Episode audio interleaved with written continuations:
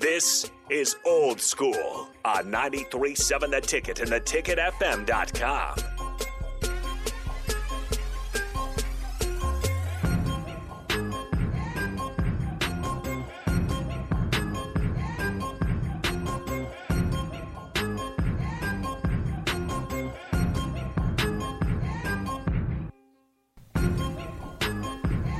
Welcome back to Old School. We're still talking football? Tight ends. Watch it. Thank you, sir. 402 464 5685. Joining in the conversation, we're switching NFL to college, specifically Husker tight ends. All right. Jay Foreman, Uh, names that pop to mind immediately. uh, Jamie Williams, Johnny Mitchell, for sure. Um, Text line says Junior Miller. yeah, I was just about to say Junior Miller, who was like well before another big, huge tight end. Jamie Williams is huge too, and, and Johnny Mitchell, but Junior Miller is Eric Alford. yeah, uh, probably not, but I mean, was definitely a matchup problem. Gabe, Gabe's mentioned that. Uh, we had a text that says Junior Showzilla, Miller- said- Showzilla said- Jackson, said Sheldon Junior Jackson. Miller was the best tight end in Nebraska history. Jamie Williams was likely second. Yeah, Sheldon Jackson was a matchup problem. But again, when when Eric Alford, Sheldon played, it you know one or two catches a game was what they got. So again, errors in the way the offense was used. Junior Miller, I'd probably say one. Jamie Williams two, or Junior Miller one A, Jamie Williams one B, uh, Johnny Mitchell. Um, you know, Nebraska hasn't. I forget the text line. I want to know the guy that he was after me.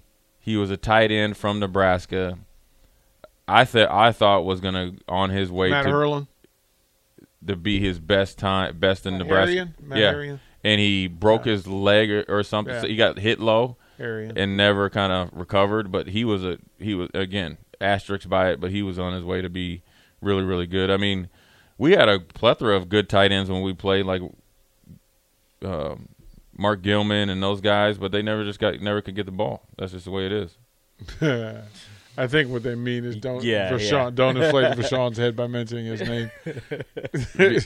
Oh, Uh, Rashawn and Tim Carpenter, they couldn't get open on me, but they were all right though. Nate, Nate Swift. they got He was a he was a receiver. they've got Matt Herian, McNeil.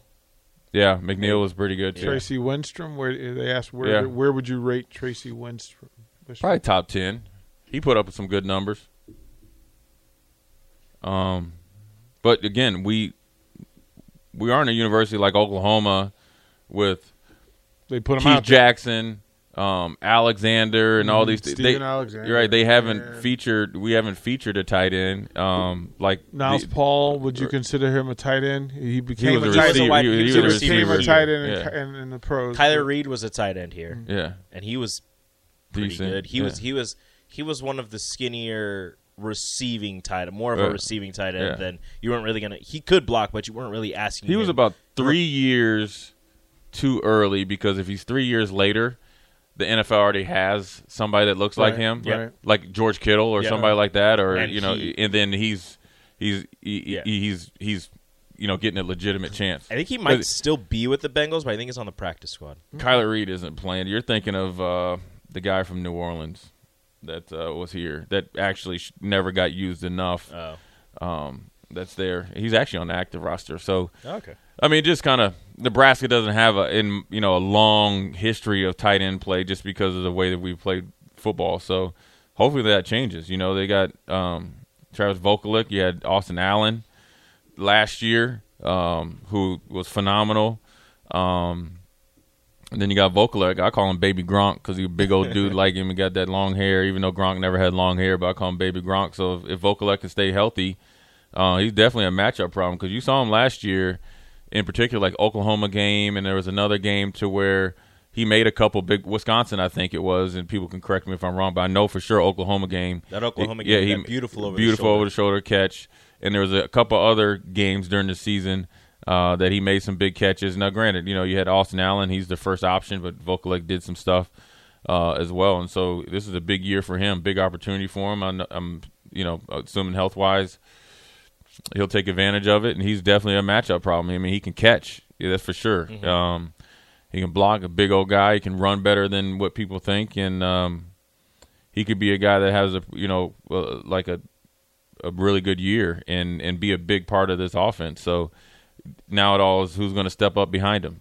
because I think Fidone's, you know he's obviously he's hurt, but then so that opens up the door for like the Rollins. It opens up for uh, Chancellor. It opens up for you know Carnie's got to you know step. I mean at, at some point in time, if you're here on scholarship, especially like if you're like AJ Rollins is new, you know, because he's in this, you know, new class. But like th- these guys that have been there, like Carney, it's time for you to step up, dude. Like you, you on scholarship, man. And the I dude, Rollins and- and Carnie came in at the same time.